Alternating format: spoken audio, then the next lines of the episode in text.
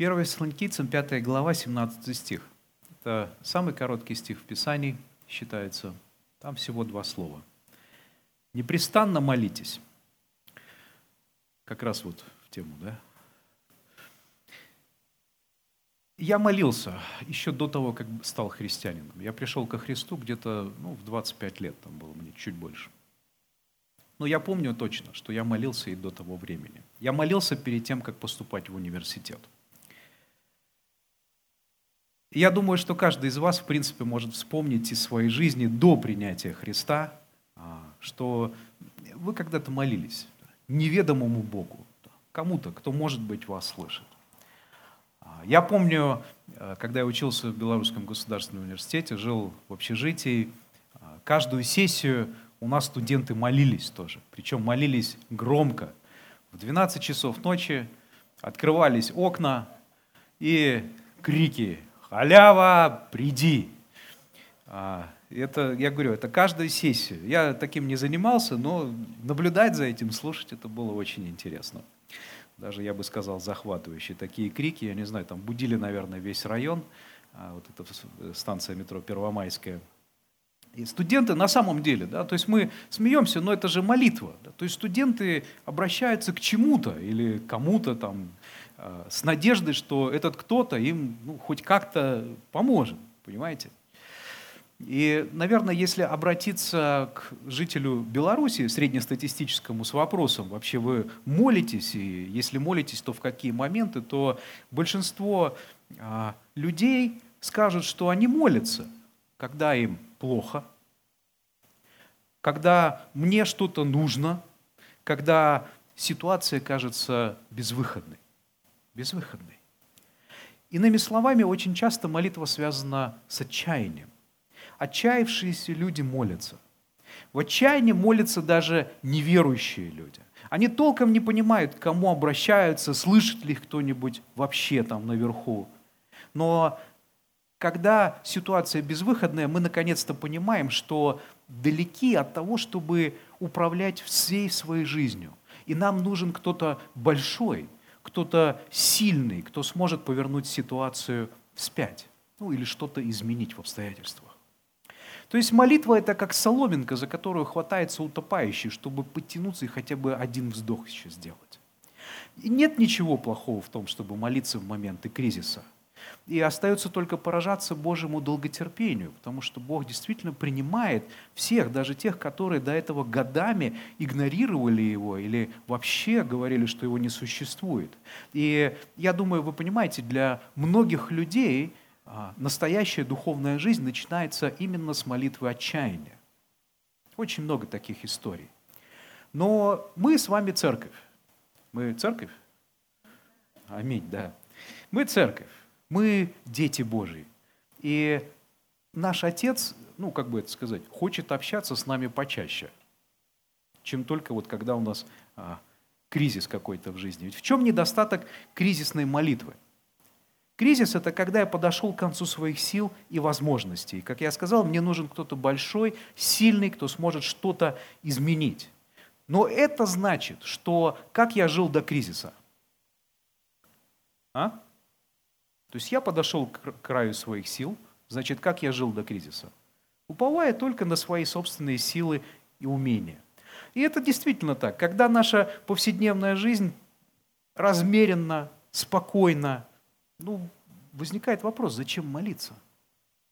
Ну и так все хорошо. Хуже бы только не стало. Достаточно моих сил и способностей, чтобы ее проживать. И молитва, если она даже есть в жизни христианина, она обретает такой э, формат скорее ритуальный. Какая-то привычка, а не что-то обусловленное острой необходимостью или желанием. И какой уж тут непрестанно молитесь. Мы ответить на вопрос, зачем молиться, не можем. Далее вторая причина. Э, я скажу, да, тема проповеди «Зачем молиться?». Зачем молиться? Есть еще одна проблема. Молитвенная жизнь часто наша скудеет, исходит на нет из-за того, что на молитвы наши, как мы сейчас с вами пели, нет скорого ответа. или какого-то ясного ответа, видимого ответа. Нужно ли молиться за здоровье людей? Конечно, конечно. Почему нужно молиться за здоровье людей? Где это в Библии написано? А? Ну, нормально. Так, подождите, мы церковь? Я еще раз спрошу, мы церковь? Якова пятая глава вообще-то. Если кто болеет, пусть призовет пресвитеров, и они помолятся, да, помазав его Илье, помолятся. Ну скажите, часто ли люди исцеляются по нашим молитвам? Да? Нет, да. Ну вообще не знаю, в моей жизни нет. В моей жизни я сказал бы, что нет. И понимаете, когда вот так происходит, в итоге рано или поздно, где-то на уровне своих чувств, мы задаемся вполне здравым вопросом. Но зачем тогда молиться? Зачем молиться? Кто-то из известных проповедников как-то сказал, молитвы меняют реальность. Молитвы меняют реальность. Классная фраза. Но я смотрю на реальность своей жизни и вижу, что как-то не очень-то часто они хоть что-то меняют. И как было бы здорово, знаете, как вот молитвенная жизнь у Христа. Вот я просто читаю Евангелие, это же просто поразительное что-то. Помолился Христос, и человек раз исцелился. А даже не один человек, а целая толпа людей исцелилась. Помолился Христос, человек взял и ожил. Помолился, буря остановилась. Да, или как в книге Деяний, 4 глава, на апостолов там наехали, да, а они собираются все вместе, молятся, и земля начинает трястись прямо. Вот это молитвенная жизнь. А? Хотели бы такую? Аминь. Кстати, ваш молитвенный самый главный воин-то уезжает, да, я так понимаю? Господи, дай кого-нибудь, кто подхватит служение. Хотелось бы, чтобы вот такая была молитвенная жизнь, понимаете? Вот чтобы вот так это все происходило. А то мы собираемся, вот в нашей церкви у нас по вторникам молитвенное собрание. Ну мы собираемся, собираемся, молимся за какие-то вещи, долго молимся. И иногда Бог отвечает, иногда серьезно. У нас а, в церкви есть три пары, которые а, хотели завести ребенка, но у них очень долгое время не получалось, там пять лет, семь лет. Мы молились, и вот две из трех у двух, у двух пар из трех уже есть ребенок. Бог действительно отвечает на молитвы. Но, но это как-то так редко, как-то так мало. И возникает вопрос, зачем молиться? Исцеляется ли кто-то по нашим молитвам? Решаются ли вообще какие-то проблемы?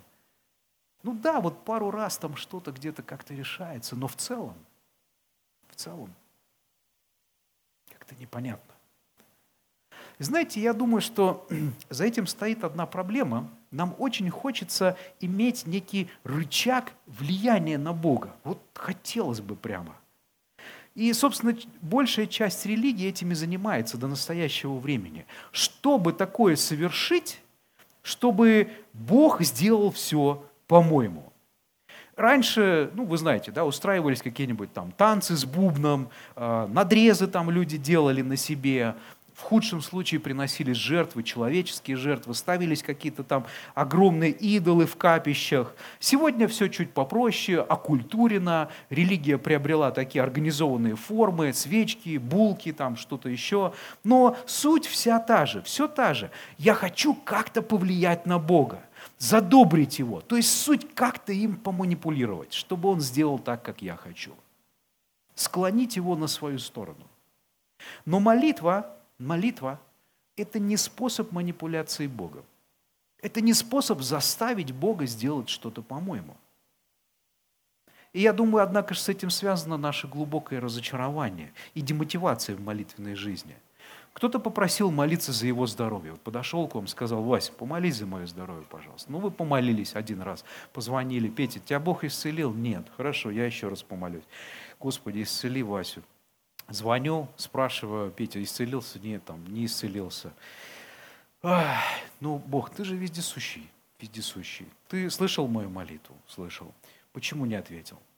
А только Бог знает, почему он не ответил. А тут еще Матфея, 6 глава, 7 и 8 стих, добавляют. Сейчас я вам прочитаю. «А, «А молясь, не говорите лишнего, как язычники, ибо они думают, что в многословии своем будут услышаны. Не уподобляйтесь им, ибо знает Отец ваш, в чем вы имеете нужду прежде вашего прошения у Него. Ох как! Многословие. Многословие – это одна из попыток поманипулировать Богом. Давайте я попробую усыпить его многословием, как, не знаю, там, учителя, преподавателя на экзамене по философии. Но Иисус говорит, не уподобляйтесь им. Он говорит, с Богом это не пройдет. А дальше вообще удивительные слова. «Ибо знает Отец, в чем нужда наша, даже до того, как мы Его попросили». Нормально? Зачем молиться тогда? А? Зачем молиться? В чем смысл молить тогда? Боже, ты знаешь, чего я хочу, и тем более в чем я нуждаюсь по-настоящему даже лучше меня самого. Лучше меня самого. И про другого человека ты знаешь лучше его и меня. Как и за что молиться тогда? А тем более непрестанно молиться. Хочется прям закончить на этом. Я вижу вопросы в ваших глазах, хочется так сказать, ну и аминь. Лучшие примеры молитв, конечно же, мы можем найти с вами в Писании. И совершенные молитвы, они были у Христа. И я думаю, вы помните, как Христос молился за исцеление, за утешение бури. Мы знаем с вами э, уже сегодня упоминавшуюся молитву «Отче наш». Это отличные молитвы. И мы можем ими молиться, безусловно. Но есть ряд других молитв, очень конкретных таких, которые, на мой взгляд, лучше открывают сущность молитвы для нас с вами. И я сейчас хочу разобрать с вами две истории, две таких молитвы. И первая Луки, 22 глава, с 31 стиха. Я буду читать, простите, из синодального перевода. Я уже просто почти 20 лет христианин, как-то я привык к нему, и мне немножко сложно переключиться на другой перевод, потому что я не вижу в нем так вот красоту, как я уже вижу а, в синодальном переводе. «И сказал Господь, Симон, Симон, се сатана просил, чтобы сеять вас, как пшеницу. Но я молился о тебе, чтобы не оскудела вера твоя, и ты, некогда обратившись, утверди братьев твоих. Он отвечал ему, «Господи, с тобой я готов и в темницу, и на смерть идти». Но он сказал, «Говорю тебе, Петр, не пропоет петух сегодня, как ты трижды отречешься, что не знаешь меня». Сатана, просе... Э, Сатана просил просеять вас, как пшеницу. И этими словами Христос ссылается на первые главы книги Иова, когда сатана просил Бога а, искусить или проверить Иова, насколько крепка его вера. Насколько она крепка? Или она куплена? Ведь он прямо так и говорил, Господь, выглядит так, что вера Иова просто куплена твоими благословениями. Не ты ли окружил его жизнь благословениями? Ты ему дал богатство, ты ему дал большую семью, ты ему дал признание. У него все хорошо в жизни. Ну, конечно, любой бы так поверил. А давай-ка мы его проверим. И это вообще главный вопрос к нашей вере. Как мы сегодня с вами пели в этой замечательнейшей последней песне. Буду ли я верить, если все пойдет не так, как я хочу? Иными словами, Иисус говорит, ученик мой, тебя ждут серьезные испытания. Но я молился, я молился, чтобы не оскудела вера твоя. И Иисус точно знает, о чем говорит – Апостолов ждут суровые испытания, но он не молится за избавление учеников от этих испытаний. Он молится, чтобы не оскудела вера их. Что это значит? Чтобы яснее понять ответ на этот вопрос, я рассмотрю другую историю. Это Луки 7 глава, с 18 стиха. «И возвестили Иоанну Крестителю, ученики его о всем том, Иоанн, призвав двоих из учеников своих, послал к Иисусу спросить, ты ли тот, который должен прийти или ожидать нам другого? Они, придя к Иисусу, сказали, Иоанн Креститель послал нас к тебе спросить, ты ли тот, которому должно прийти, или другого ожидать. А в это время он многих исцелил от болезней, недугов и от злых духов, и многим слепым даровал зрение. И сказал ему Иисус в ответ, «Пойдите, скажите Иоанну, что вы видели и слышали, слепые прозревают, хромые ходят, прокаженные очищаются, глухие слышат, мертвые воскресают, нищие благовествуют, и блажен, кто не соблазнится обо мне. Иоанн Креститель уже сидит в тюрьме. Тогдашнему царю Ироду очень не понравилось его обличение. Ирод, а, ну, как бы это сказать по-современному, отбил жену у своего а, сводного брата Филиппа, и Иоанн прекрасно знал об этом, как, впрочем, и все люди в Иудее, и он обличал Ирода за такие дела. Говорил, что это прелюбодеяние. В конце концов, он попадает в тюрьму. Иисус в это время начинает свое активное служение. И началось оно очень интенсивно. Да? Исцеляются больные, воскресают мертвые. Кажется, ну сила его просто безгранична. И Иоанн сидит в тюрьме, его ученики приходят повидаться с ними, и они рассказывают ему обо всех вот этих чудесах, что действительно Иисус начал свое служение. И вопрос возникает. Иисус, если у тебя такая большая сила, почему твой преданный слуга до сих пор сидит в тюрьме? Почему ты меня до сих пор не освободил? В итоге Иоанн посылает двоих учеников ко Христу спросить, ты ли Мессия, которого нам нужно ждать? И это при том, я хочу, чтобы вы понимали, это при том, что Иоанн Креститель – это тот человек – который сам крестил Иисуса Христа. Иоанн – это тот, кто сказал, вот он, Мессия. Он же его первый, так сказать, признал, по сути. Понимаете? И поэтому истинный его вопрос, истинный вопрос был другой. Иисус, если у тебя такая сила, как до меня доходят слухи, почему ты не обратишь внимания на проблему своего верного слуги. Вот что он спрашивает. И чем отвечает Иисус? Бежит ли он сразу спасать Иоанна? Нет. Хотя бы говорит его ученикам, может быть, что-то такое. Подождите, ребят, сейчас я тут закончу, всех поисцеляю, разберусь, и потом приду и освобожу Иоанна. Нет. Более того, я скажу вам, эта история закончилась не очень хорошо для Иоанна. Ему отрубили голову. Он погиб. По сути, он погиб в тюрьме. Но что говорит Христос Иоанну? Он говорит ему, да, все чудеса, о которых ты слышал, происходят на самом деле. И блажен, кто не усомнится во мне. Иными словами, счастлив тот, кто сохранит веру в благость Божью, милость Божью, любовь Божью, всемогущество Божие, доверие Богу даже если все идет совсем не так, как он хочет. По сути, он говорит, Иоанн, я хочу, чтобы не оскудела вера твоя. Я хочу, чтобы не оскудела вера твоя. И я снова спрошу, правильно молиться за то, чтобы человек избавил, а, чтобы Бог избавил человека от каких-то сложных обстоятельств? А? Конечно. Конечно, правильно. Правильно молиться за исцеление, за разрешение вот этих тяжелых обстоятельств. Христос в Гефсимании молился, если возможно, доминует меня чаша сия. Он говорил это Богу. Но намного важнее молиться за то, чтобы у человека не оскудела вера. Не оскудела вера. Бог говорит, что в сложных обстоятельствах это самая большая проблема. Не сами обстоятельства, а искушение отойти от Бога, ожесточиться, перестать доверять Богу, обидеться на Него, перестать верить в Его любовь. Я уверен, большинство из нас понимает, о чем мы сейчас говорим.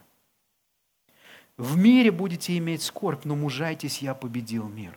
Иоанна 17 глава, 15 стих. «Не молю, чтобы ты взял их из мира, но чтобы сохранил их от зла». 2 Тимофея, 4 глава, 7 стих. Апостол Павел уже близок к концу своей жизни, к завершению своего служения. И вот как он подводит черту. Он говорит, подвигом добрым я подвязался, течение совершил, веру сохранил. Веру сохранил. Это одна из важнейших и сложнейших вещей для нас, христиан, друзья мои. Сохранить свою веру до конца – и я скажу, едва ли, едва ли у нас будут такие скорби, такие проблемы, как были у апостолов. Но у сатаны очень много разных методик обольщения, обольщения богатством, успехом, заботы мира, разочарования, обиды на людей. А потому нам важно молиться друг за друга, чтобы не оскудела вера наша. Не оскудела вера наша. Еще одна молитва. Еще одна молитва Христа – это Евангелие от Анны, 17 глава, 20-21 стихи. «Не о них же только молю», – он говорит о своих учениках, «но и о верующих в Меня по слову их», то есть о нас с вами. «Да будут все едино, как Ты, Отче, во мне, и я в Тебе, так и они да будут в нас едино, да уверует мир» что Ты послал меня. Этот отрывок очень часто используют, чтобы сказать о важности единства всех христиан. И, безусловно, при этом показать, что очень плохо мы отвечаем на эту молитву Христа о единстве, не правда ли? Нет между нами такого уж ну, хорошего единства. Да, и даже люди очень часто задаются вопросом, а в какого Бога верить? Там, в Бога православных, Бога католиков, Бога протестантов. Сказать, что это неправильное толкование, я не могу. Безусловно, это так. Но если говорить только о единстве христиан, толковать это только в контексте единства христиан, то этот стих теряет одну очень важную, очень важную черту, которая является ключевой в этих словах. Иисус говорит, да будут они в нас едино в нас едино. То есть Иисус молится, чтобы мы были едины, но единение достигать могут вообще разные группы людей по разным причинам. Да, там, я не знаю, увлекаемся музыкой, ну, конечно, мы будем едины. Байкеры, мотоциклы, они едины. А потому прежде всего он говорит, в нас едины. В нас едины или едины с нами – едины с Богом. Быть в единении с Богом прежде всего. Что это значит? Пророк Амос в Ветхом Завете так, я бы сказал, робко немножечко говорит об этом. В третьей главе, в третьем стихе в книге Амоса. «Пойдут ли двое вместе, не сговорившись между собою?» И Книга Амоса, в этой книге пророк обращается к Израилю. Это Северное царство. Иудея – это Южное царство, Израиль тогда еще Северное царство. И он обращается к Израилю как к народу Божьему, избранному Богом, освобожденному Богом, благословенному Богом, но отступившим от своего Бога. Это времена правления царей Ози и Иеравама II. И в это время Северное царство проводит несколько военных кампаний, которые оказались очень успешными.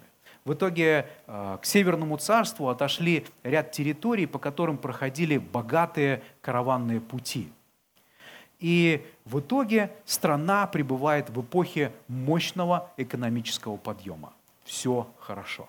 Много богатых людей, но и много бедных, безусловно. Но если говорить о морали и нравственности – тут все очень плохо. Богатые роскошествуют, угнетают бедных, справедливость и закон Божий всякий попираются, просто попираются. Хотя, на удивление, если вы почитаете книгу Амоса, там это очень хорошо видно, на удивление богатые люди стали достаточно активны в религиозном смысле. Спасибо Господи, что так нас благословил. И тут появляется пророк Амос, который в эту огромную бочку меда добавляет не менее, не меньшую такую бочку дегтя. Ребята, он говорит, вы думаете, у вас все хорошо? Вы думаете, раз Бог как будто бы вас вот так благословил, то вы с Богом? Бог за вас? Он говорит, вы сильно ошибаетесь. Вы не едины с Богом. Вы идете своим путем, который очень далек от Бога. И ваше царство скоро рухнет. Потому что как могут идти двое вместе, не сговорившись? Не придя к единству. И как прийти к единству с Богом? Может быть, как-то с Ним договориться? Можем ли мы договориться с Богом? Я слышал такие фразы. Человек живет в прелюбодеянии, говорит, ну я с Богом договорился. Скажите, знаем ли мы что-то такое, чего не знает Бог? Да? Риторический вопрос. Нет. Вижу ли я в ситуациях или в жизни что-то такое, чего не видит Бог? Нет. Понимаю ли я хоть какие-то обстоятельства глубже и яснее, чем их понимает Бог? Нет. Более того, мудрость и ведение Бога настолько велики, что сравнивать их даже с человеческими – это уже святотатство. В чем же тогда заключается единение с Богом? Очень просто. Это молитва Иисуса Христа в Гефсиманском саду. Матфея, 26 глава, 39-42 стихи. «Господи, если возможно, доминует меня чаша сия, но не моя воля, но Твоя да будет». Смириться перед Богом, принять Божью волю. И вот здесь я не скажу аминь еще. Потому что, говоря такие слова, конечно, их легко произнести. Смириться перед Богом, принять Божью волю. Сказать легко. Сделать это очень сложно. Я уже не говорю там про Гефсиманский сад. Сколько раз мы с вами слышали, что нужно молиться. Что вы чувствуете, когда вам говорят, что нужно молиться каждый день? Точно, Виталик очень точно изобразил. Не хотим мы молиться. И смиряться с этим не хотим. И поэтому я говорю, сказать это легко. Согласиться с этим в реалиях нашей жизни бывает очень тяжело. Тяжело было Христу. Лука добавляет несколько деталей к этой истории, которые делают еще, ее еще более драматичной. В Луки 22 глава, 42, 43, 44 стих – там говорится, что у Христа тек красный пот, кровавый пот. Понимаете, как это может происходить? Это когда э, наш организм чувствует опасность, ну, особенно когда угроза жизни, мы понимаем, что наша жизнь на кону, в нем включается все такие удивительные механизмы, которые Бог настроил. Происходит выброс адреналина такой очень мощный, норадреналина. Наши мышцы становятся мощными такими. Мы сами обретаем такие ну, практически сверхспособности. Понимаете? То есть в момент опасности наше тело включает все инстинкты, связанные с выживанием. И с другой стороны Христос, Он говорил, я соглашаюсь с Божьей волей. То есть противоречие было настолько велико между тем, что он хотел сделать, и тем, к чему стремился его стремилось его человеческое тело, что у него тек кровавый пот. И даже Христу, человеку нужен был кто-то, кто укрепит его в этой решимости принять Божью волю. И я уверен, что в нашей жизни проблемы не достигают такой степени опасности и драматизма. Но смириться с Божьей волей бывает не менее сложно. И не об этом ли все ветхозаветные псалмы? Знаете, вот есть псалмы восхваления, да, например, вот 135-й псалом. Господь будь благословен. Есть псалмы учения. Блажен человек, не сидящий в собрании развратителей там, и так далее. Первый псалом.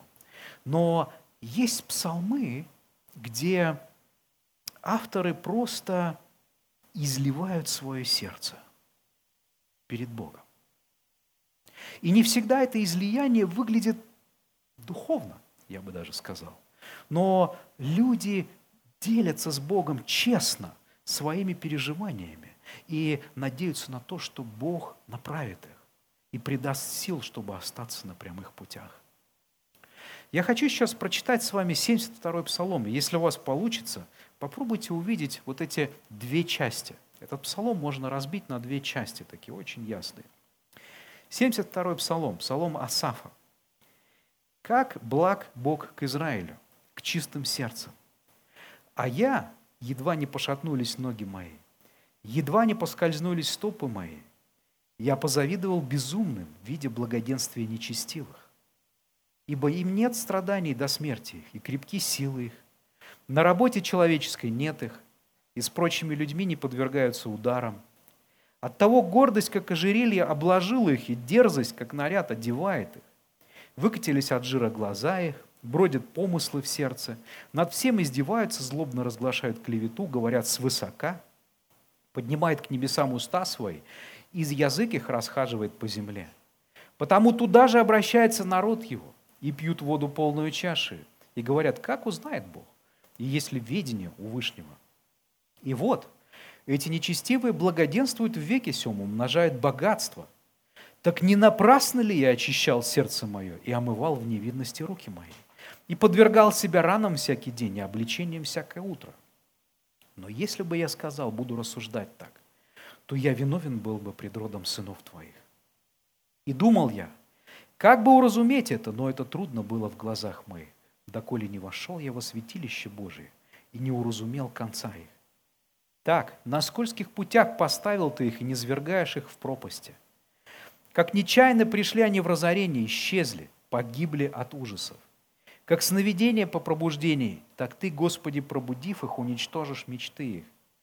Когда кипело сердце мое и терзалась внутренность моя, тогда я был невежда и не разумел. Как скот был я пред тобой, но я всегда с тобою. Ты держишь меня за правую руку. Ты руководишь меня советом твоим, и потом примешь меня в славу. Кто мне на небе, и с тобою ничего не хочу на земле? Изнемогает плоть моя и сердце мое. Бог, твердыня сердца моего и часть моя вовек. Ибо вот, удаляющие себя от тебя гибнут. Ты истребляешь всякого отступающего от тебя. А мне благо приближаться к Богу. На Господа Бога я возложил упование мое, чтобы возвещать все дела твои. Замечательный псалом. И Асав пишет его из своего, как бы это сказать, нового духовного состояния.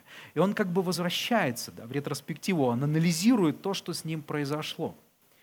И в первом стихе это просто заглавие. Как благ Бог к Израилю к чистым сердцем. Это, по сути, общий вывод, к которому он пришел. Но вот что было у него до этого. Со 2 по 12 стих мы с вами читаем. Это на самом деле излияние сердца. То есть он видит какую-то глубокую несправедливость, он сравнивает свою жизнь с жизнью нечестивых людей и видит, как так, Господи, я хожу в церковь, я веду молитвенное собрание, я проповедую раз в месяц, мой дом всегда открыт для людей, но почему у меня до сих пор нет того, почему у меня до сих пор нет всего? А вот люди, они не живут с тобой, они живут как хотят вообще, они даже не верят в тебя. И они богатеют, и у них все в порядке в жизни – у них крутые тачки. Они покупают себе дома за городом. Господи, что такое? И эти люди, более того, они еще и хулят тебя, Господи, они противятся тебе. И Асав сравнивает свою жизнь верующего человека с людьми неверующими, и он понимает, что как-то он так проигрывает, проигрывает этим людям. И в 13 стихе он честно открывает Богу свое сердце. Он говорит, Господи, так не напрасно ли я очищал сердце мое и омывал невинности руки мои? Господи, зачем я вообще тебе молюсь? Зачем я пытаюсь стать лучше? Зачем я хочу быть подобным Христу? Вот люди, которые вообще этим всем не заморачиваются, они живут нормально, вроде бы. Подвергал себя ранам всякий день и обличением всякое утро. Зачем? Не напрасно ли? Он говорит в 14 стихе, не напрасно ли я очищал сердце мое?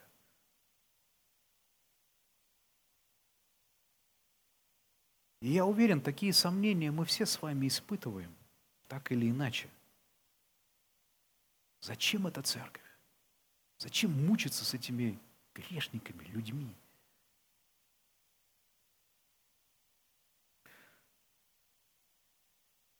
И нечестивцы ведь живут действительно лучше. И 15 стих, он дальше продолжает. Но внутри, внутри-то я понимаю, что что-то здесь не так, Господи. Если бы я сказал, буду рассуждать, так то я виновен был бы пред родом сынов твоих. Что-то здесь не так. Это неправильно.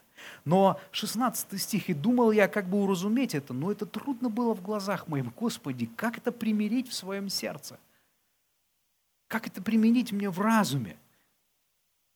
Как смириться перед Богом, по сути? И с 17 стиха что-то происходит. Можно долго рассуждать о том, что там происходит, но суть заключается в том, что Асав принимает какой-то откровение. Бог что-то ему сказал. И все разворачивается на 180 градусов. Он вдруг обретает какое-то более глубокое понимание полноты, полноту реальности. Более глубокое понимание реальности. И он начинает просто поклоняться Богу. Он просто начинает поклоняться Богу. Но я всегда с тобою. Ты держишь меня за правую руку, а мне благо приближаться к Богу. На Господа я возложил упование свое. В 21 стихе, смотрите, когда кипело сердце мое, терзалась внутренность моя. То есть у него это был не просто вопрос. Не напрасно ли я омывал руки свои? Это не был просто какой-то философский вопрос. Терзалась внутренность моя. То есть он серьезно переживал по этому поводу. Он, может быть, даже был в гневе на Бога. Господь, как так вообще? Что за несправедливость такая? Я тебе служу, у меня ничего нет. А вон эти вообще тебя хулят, отказываются даже верить в тебя, у них все есть. Что за ерунда такая? Но конец – это успокоение в Божьем присутствии. Единение с Богом. Единение с Богом. А мне благо приближаться к Богу. Я хочу сказать, друзья мои, нам не надо бояться. Нам не надо бояться своих противоречивых чувств, даже негативных, даже таких, которые мы сами считаем недуховными. Гневаться – это недуховно. Вот все, тогда я подавлю это в себе и к Богу приду красавчик. Нет, Бог, я добрый, я люблю этого человека. Нет, ты не любишь его. Ты его хочешь убить просто. Так скажи мне об этом. Он был несправедлив к тебе. Скажи мне об этом. Не бойтесь своих чувств, но направляйте их к Богу, как Асав, как Иов. Направляйте их к Богу. Выражение своих чувств, честный взгляд на свою душу, честный разговор с Богом и ожидание ответа. Ожидание ответа, откровение Божьего. Это и есть путь к единению с Богом.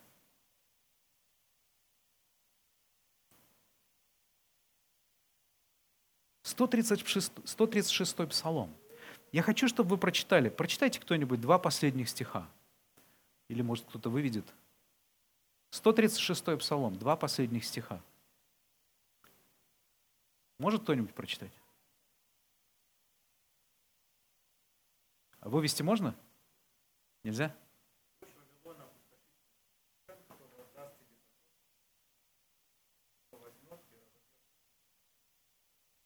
О, как вам стихи? Это Библия, кстати. Я поэтому сам не читал. Пусть ваш пастор читает такие стихи. К нему потом все претензии. Что это за концовка такая, друзья мои? Покажите мне Божью любовь из этого псалма, из этих стихов. Там весь псалом такой. Это я просто два таких самых уже серьезных, отпетых стиха взял. Ну, покажите мне Божью любовь из этого псалма. А она есть. Знаете, в чем Божья любовь здесь в этом псалме? В том, что он вошел в Писание, вообще говоря. Представляете себе? Человек, который писал этот псалом, он изливал свое сердце. Его сердце было полно боли, гнева. И он изливал его Богу. И этот псалом не заканчивается откровением. У него нет второй части, как у 72-го псалма. Бог всегда отвечает, но не всегда отвечает сразу. И иногда нужно время.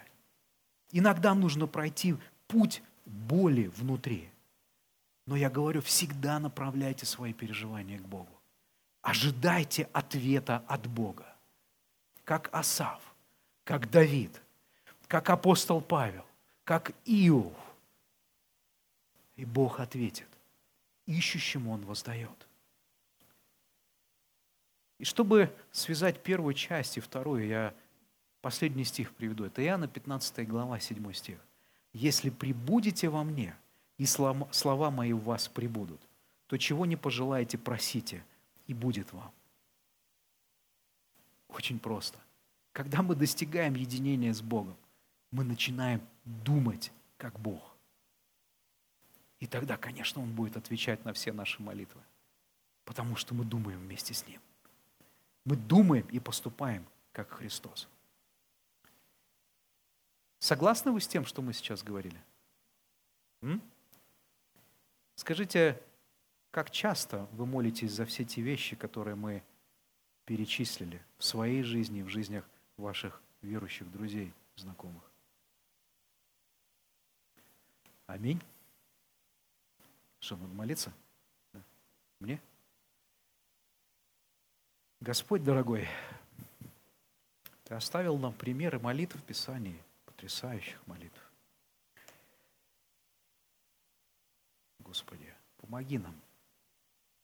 Помоги нам быть не фарисеями закрытыми, которые надевают маски, пытаясь предстать перед Тобой в лучшем виде. Помоги нам быть настоящими перед Тобой, Господь. не бояться своих чувств, даже если они кажутся нам бездуховными.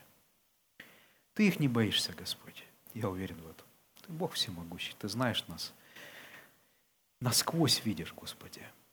Ты видишь, что мы чувствуем по-настоящему. И что ты хочешь, чтобы мы приходили к Тебе такими, какие мы есть. И я верю, что у Тебя всегда есть Слово, которое утешит нас, которое поддержит, которое укрепит. Всегда есть откровение которое изменит, может изменить состояние нашей души на самом глубоком уровне. Помоги нам искать Тебя, Господь. Не бояться и боли своей внутренней, Господь, и не бежать от нее, но искать вот этого единения с Тобой, Господь, чтобы не оскудела вера наша. Я прошу во имя Христа.